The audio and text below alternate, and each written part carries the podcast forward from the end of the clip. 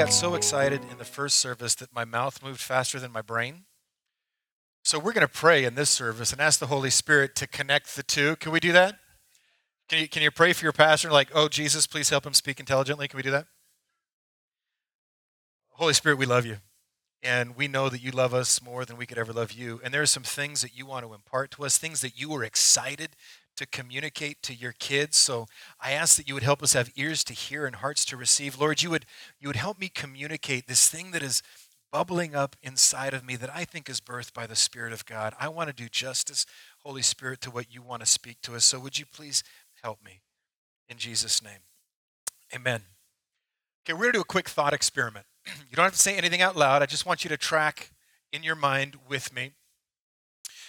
If you were to ask someone to summarize Jesus' central message, like if you had to encapsulate in a, in a phrase or a couple of words, Jesus' core message, what do you think it would be?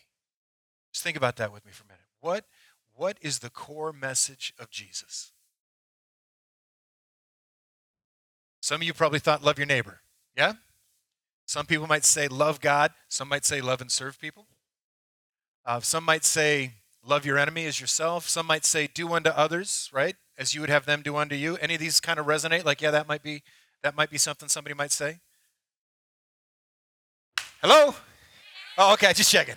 Just checking. Want to make sure. Just I scared my family. Uh, I apologize. Last time I'm going to do that.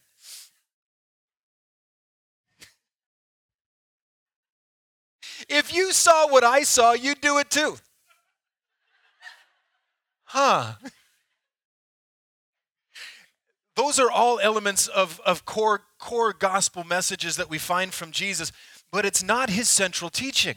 If, if, if we wanted to know, like Jesus, what was the core message while you were here, we can actually go to the Gospels and he tells us.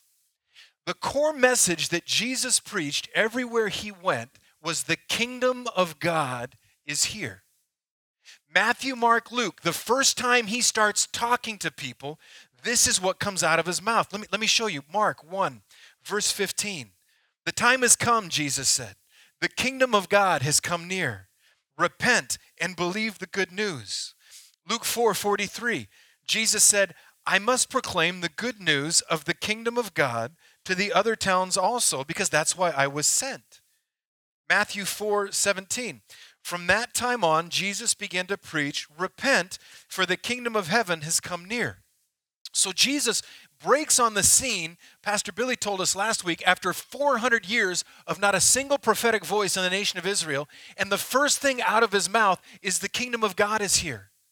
The first thing out of his mouth is, God is up to something unique and distinct in this space that people have been longing for, praying for, waiting for, but have not yet seen. And then Jesus invites them to be a part of it.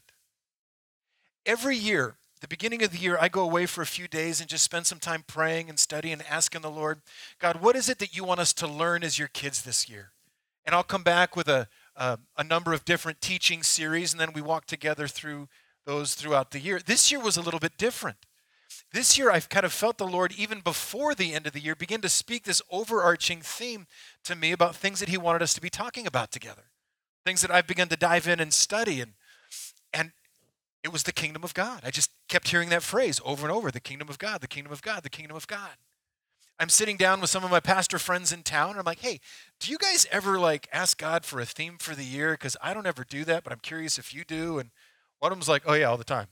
I said, What are you feeling for, for our city or for your church this year? He goes, I just really feel like we're supposed to lean into the kingdom of God.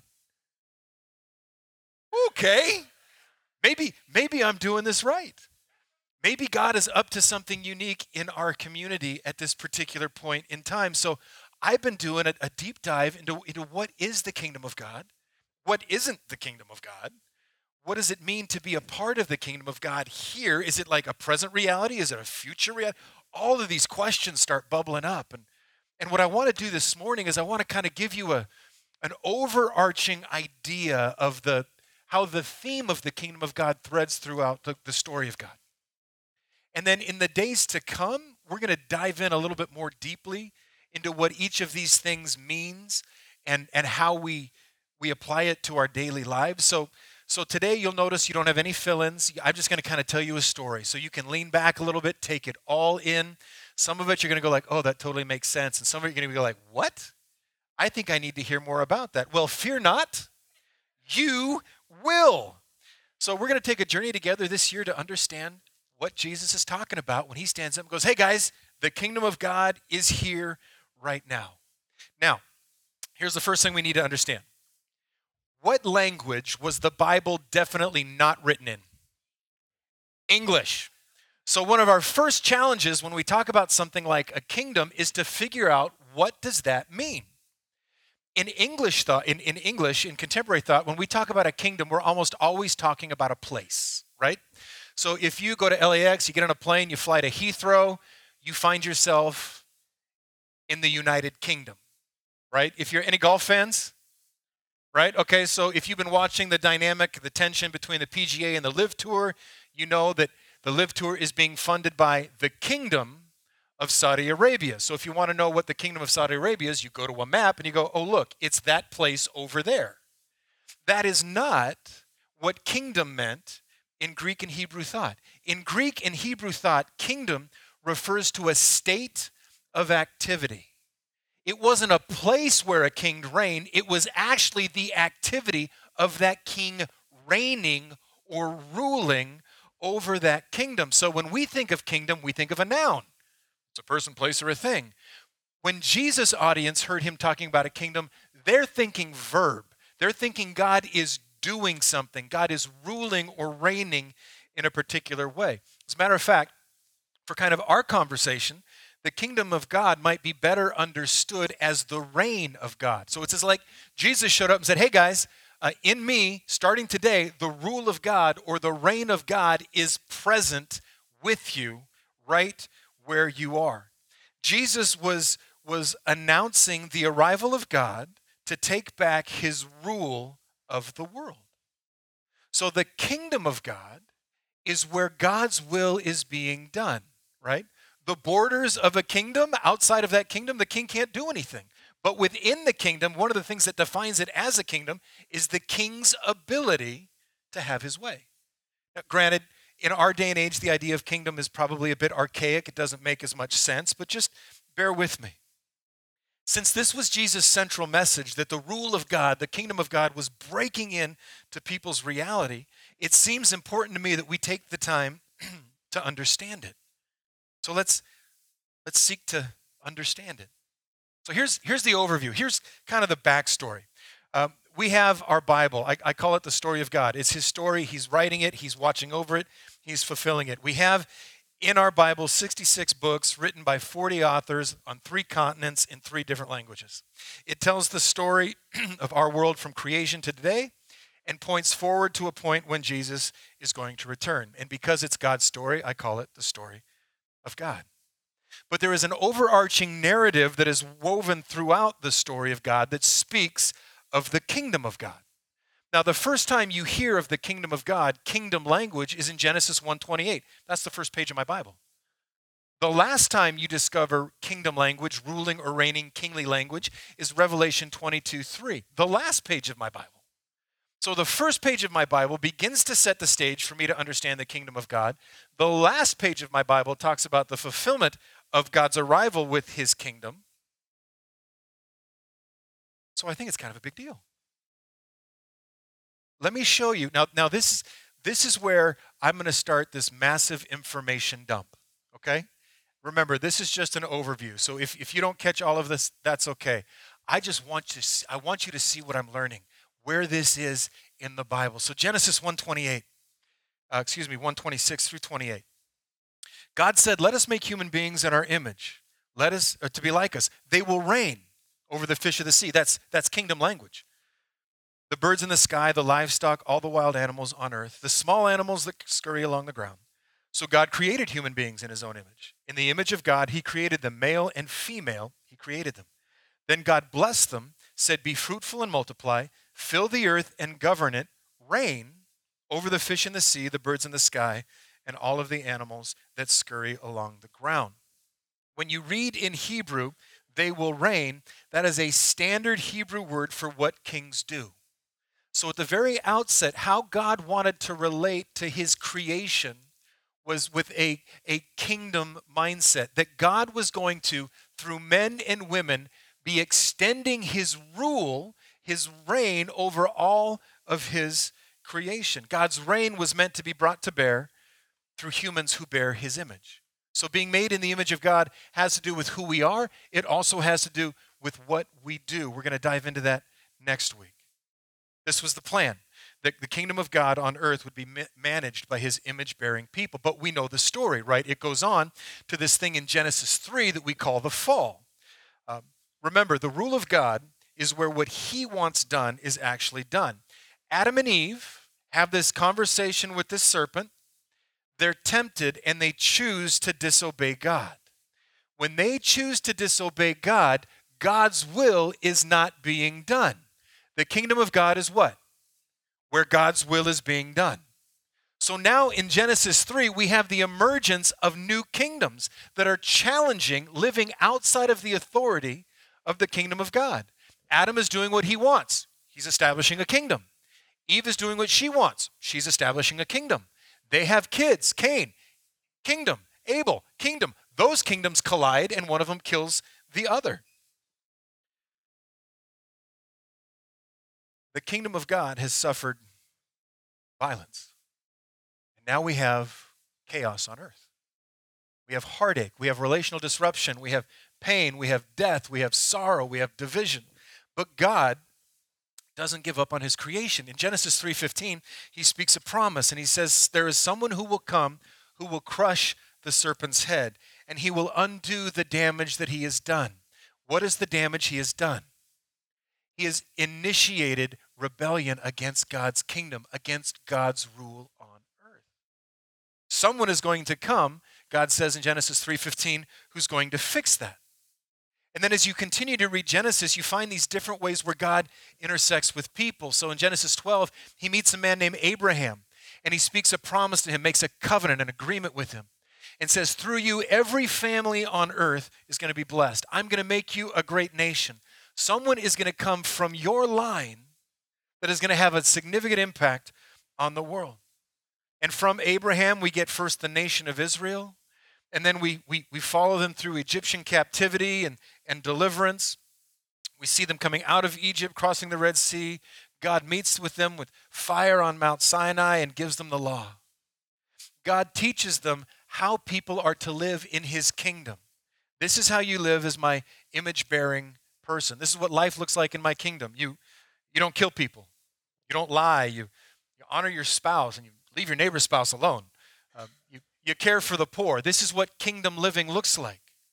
But they continue to get it wrong. And because he loves us, even when they're getting wrong, he's making provision for them to remain in some sort of relationship with him through the covenant and the sacrificial system. God takes them into this land, this promised land that He's given them, and He, he sends them judges and prophets to rule over them and, and teach them what it means to follow Him as His people. And then His people, who God has blessed and blessed and blessed, one day they go, I've got an idea. I want a king. I'm not content to be led by prophets, and I'm not content to be led by judges. We want a king. So the elders come to Samuel who was leading them as a prophet, Look, they told him, you are now old. Horrible opening line. I mean, you want to start a fight with somebody? Go, hey, look, Grandpa. I mean, it's it's on there. Your sons are not, and your sons are not like you. Give us a king to judge us like all the other nations have. We want a kingdom like theirs.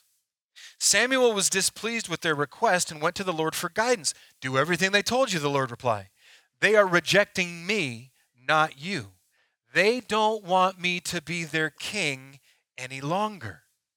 God says, Samuel, this longing in their heart, this desire to be a king, it's not about you. They've rejected me. They have said to me, We don't want to live under your governance. We don't want to live under rule. What does that sound like? It sounds like now, you're not wrong. Uh, I was going back to the garden, Adam and Eve. We don't want to live under your kingdom rule. We want to establish a kingdom that makes sense to us, where we get what we want. And so God says, You want to live under another kingdom? I'll give you another king. So they have a bad king, Saul, a great king, David, a questionable king, a guy named Solomon, and then the wheels fall off. And instead of their up and to the right trajectory that they're hoping for, these guys are down and to the left. And there is a series of progressively worse kings and ultimately a divided kingdom. There's 12 tribes of Israel, right? Well, one day 10 tribes go, We're out. We're, we're just, nope, we're not following what you're following. And the 10 tribes break off, the northern tribes. And then you've got two southern tribes that remain. You have Judah and Benjamin. So the northern tribes become Israel, the southern tribes become Judah. Israel does not have a single good king. Read Chronicles, First and Second, read First and Second Kings. They move to idolatry, and it just gets worse and worse and worse. So they suffer defeat after defeat after defeat. And finally, they're carried off into captivity so many times that they disappear. Have you ever heard the phrase the lost tribes of Israel? Yeah, that's a real thing. These 10 tribes, they disappeared.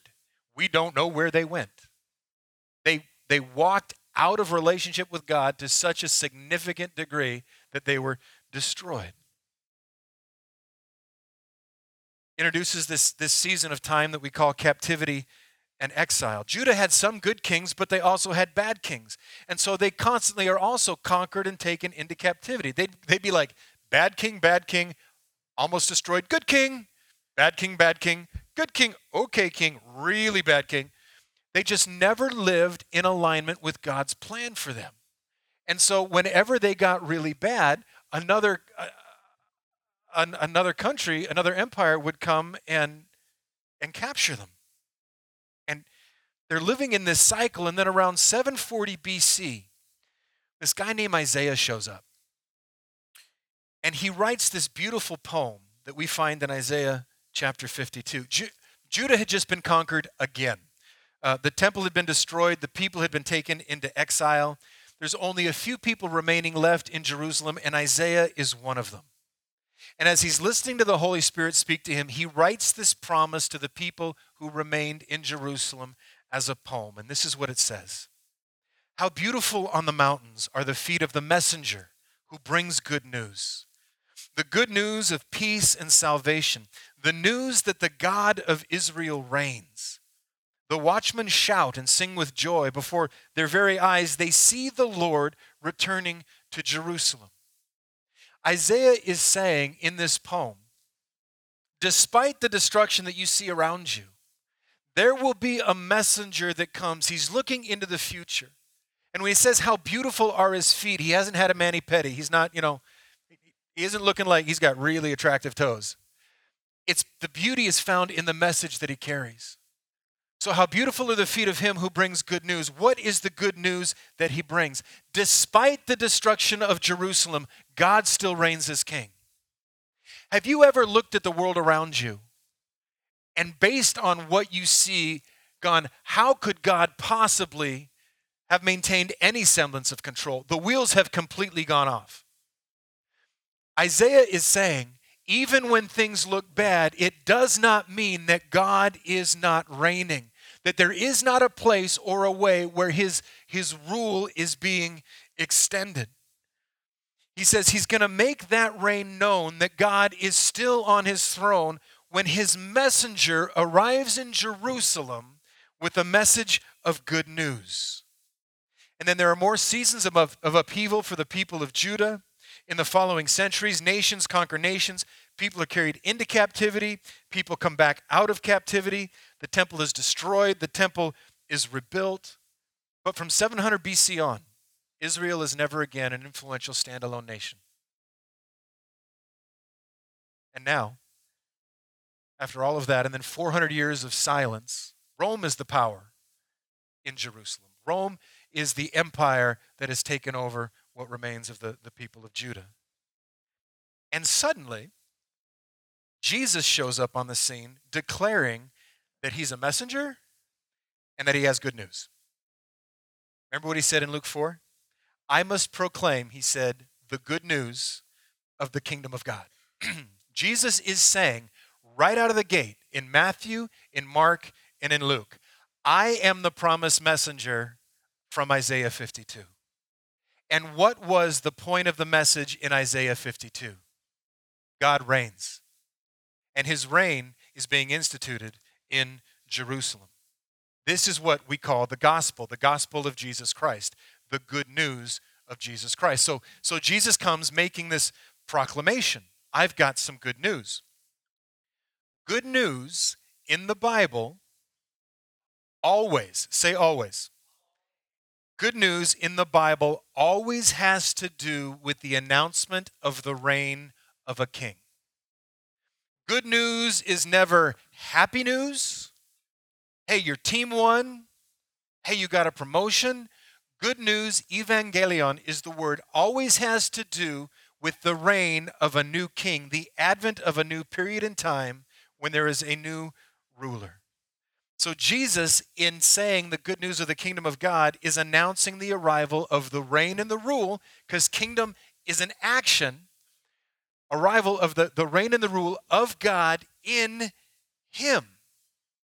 He is both the messenger, saying the king is coming, and he's the king, saying, guys, I'm here. Your king has come, his kingdom, his rule is at hand.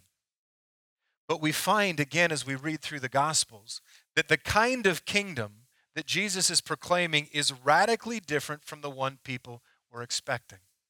Which is why sometimes, church, we hear about the kingdom of God and we go, I don't see it, because kingdoms conquer. Kingdoms overwhelm through force. Kingdoms send an army after an army. Peace comes from one kingdom to another when the other kingdom has been annihilated.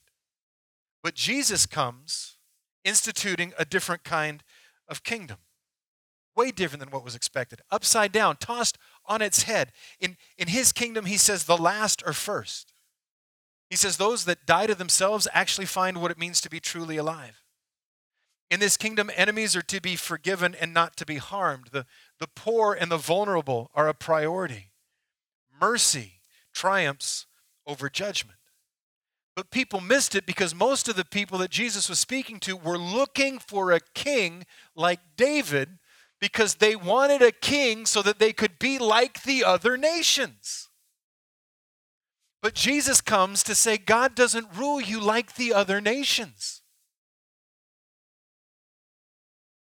If the king was going to rule the world from Jerusalem, as they were all expecting, if the king was going to bring about peace throughout all of the world, they were going to obviously do it through violence. The, the people would rise up, they would, they would overthrow the occupying powers of Rome, and the kingdom of God would be established like every other kingdom.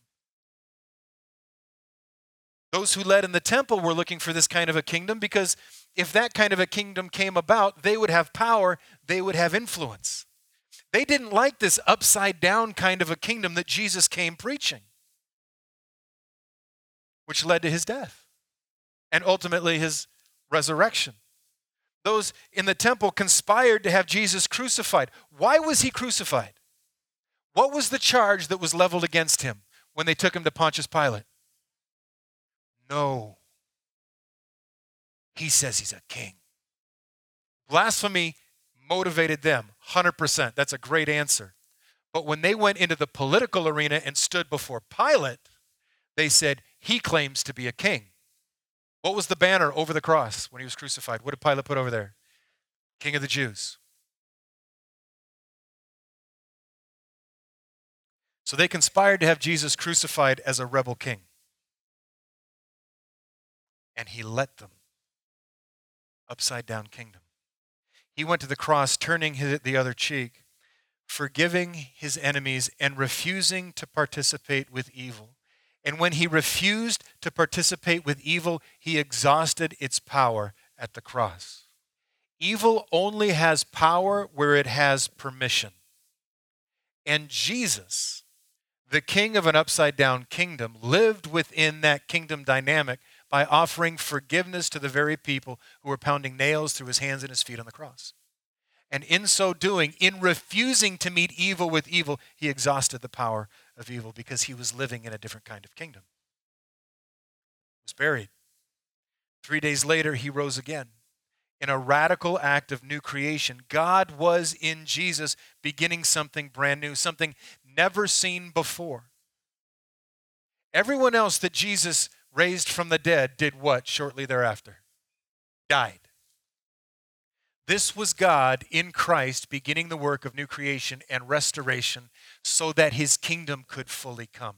We live in this tense time between, it's called the now and the not yet. The kingdom of God has come. We see it in Jesus with all he did and said. But it has not yet fully come. It doesn't fully come to Revelation 22, verse 3. But not only did he begin something new, not only did Jesus pay our debt and defeat death, he said that if we place our trust in him, we could be a part of this new kingdom. Now, not some point in the future when we die and get in some spiritual elevator and disappear up to some place in the sky. But here and now, we are able to, we are invited to participate with the reign and the rule of God. Reigning as Jesus did sacrificial acts of love that brought healing and wholeness to others, not reigning as the Romans did. If your picture of the kingdom of God ever falls into domineering behavior, antagonism, and exerting force, you've missed the beauty of the kingdom of God. What the kingdom of God demonstrated in Christ's death and then in his resurrection as he forgave as he died was that the power of forgiveness is actually stronger than the power of vengeance. That all of the might that hell could throw at Jesus, as he labored on the cross in love, all of the hate, all the vitriol, all of the anger, all of the spite was not as powerful as the love of Jesus as he hung on the cross. That is the testimony, church, of the resurrection. I took everything they had in love and came out of the grave. But that's not all.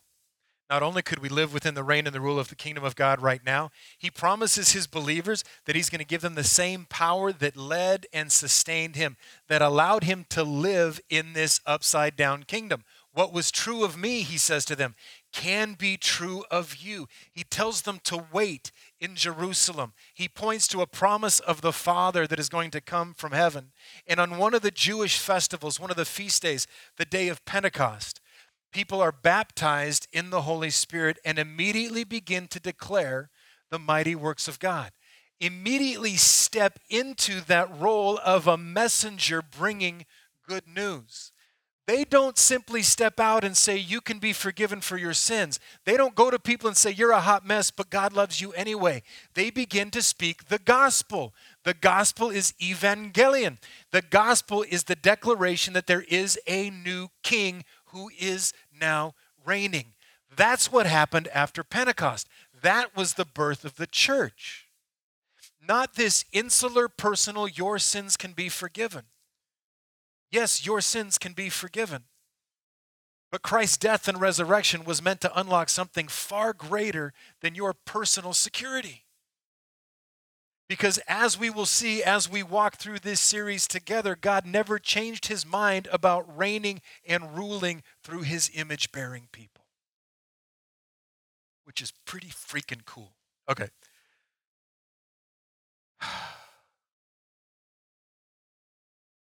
Trying not to go because we have to finish too.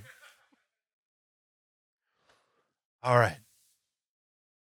This idea that we have a king who is working to put the world back in order was a radical idea. It was a radical idea. All of Paul's letters speak of it. Every time, guys, every time you read, read Matthew, Mark, Luke, John, every time you read any other book in the New Testament and you see the word gospel, you need to remember this is what it's talking about. Every time you read the word gospel, it can't be, it cannot be truncated just good news, happy news. It is always a declaration that we have a king and he is presently reigning and we can live under his rule. He is our rightful king and he deserves our allegiance, but he reigns with grace and with mercy. Paul and others took this kingdom living really, really seriously you have to remember that, like with Jesus, all of the martyrs of the first century, all of those, Paul, Peter, James, all of those who were martyred for their faith were not killed by Rome for preaching that Jesus will forgive you because he loves you. They were universally crucified or killed by teaching for teaching that there was a king greater than Caesar, that his kingdom was the true kingdom and they were living under allegiance to that kingdom because Rome called that treason. And when you are living in the control of an empire and you commit an act of treason, the penalty is why were all these men and women killed? Because they were choosing to live under the reign of another king. Living out their faith as Christ demonstrated, but clearly saying, We understand that God has begun a work in Christ and his kingdom is advancing here on earth. We'll talk about that too.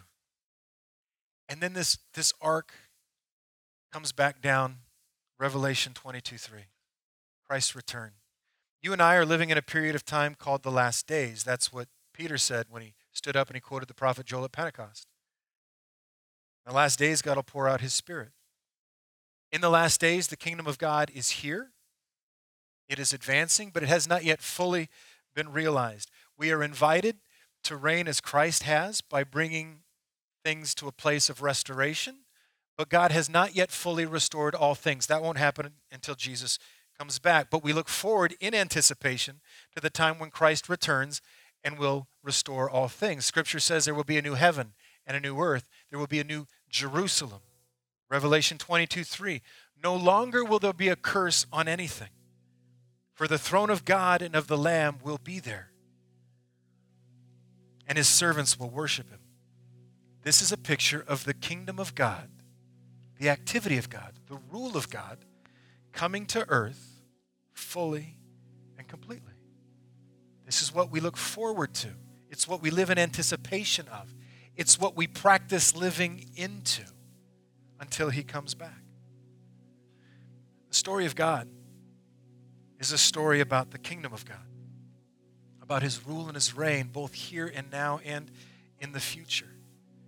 And you and I, you and I are meant to know, to live in, to participate in this kingdom and to live under the direction of a king. It's what's going to guide our conversations this year. What does it mean to live in the kingdom of God? What does it mean to be an image bearer, reigning with Him? What does it mean to bring new creation wherever I go? To partner with Him in acts of restoration?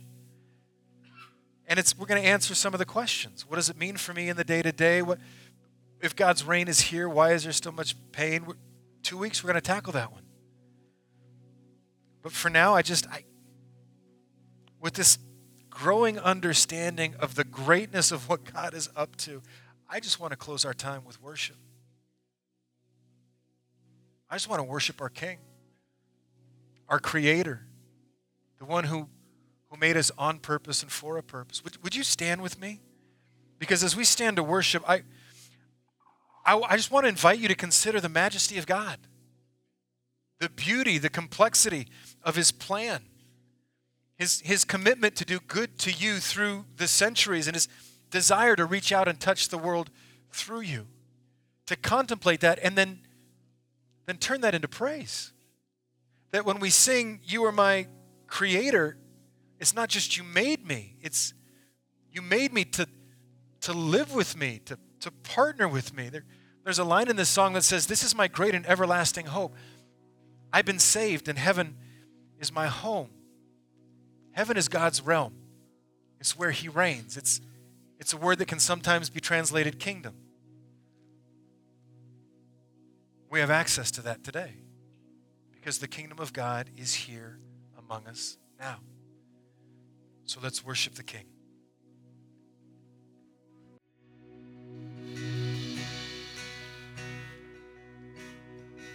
Because he is king,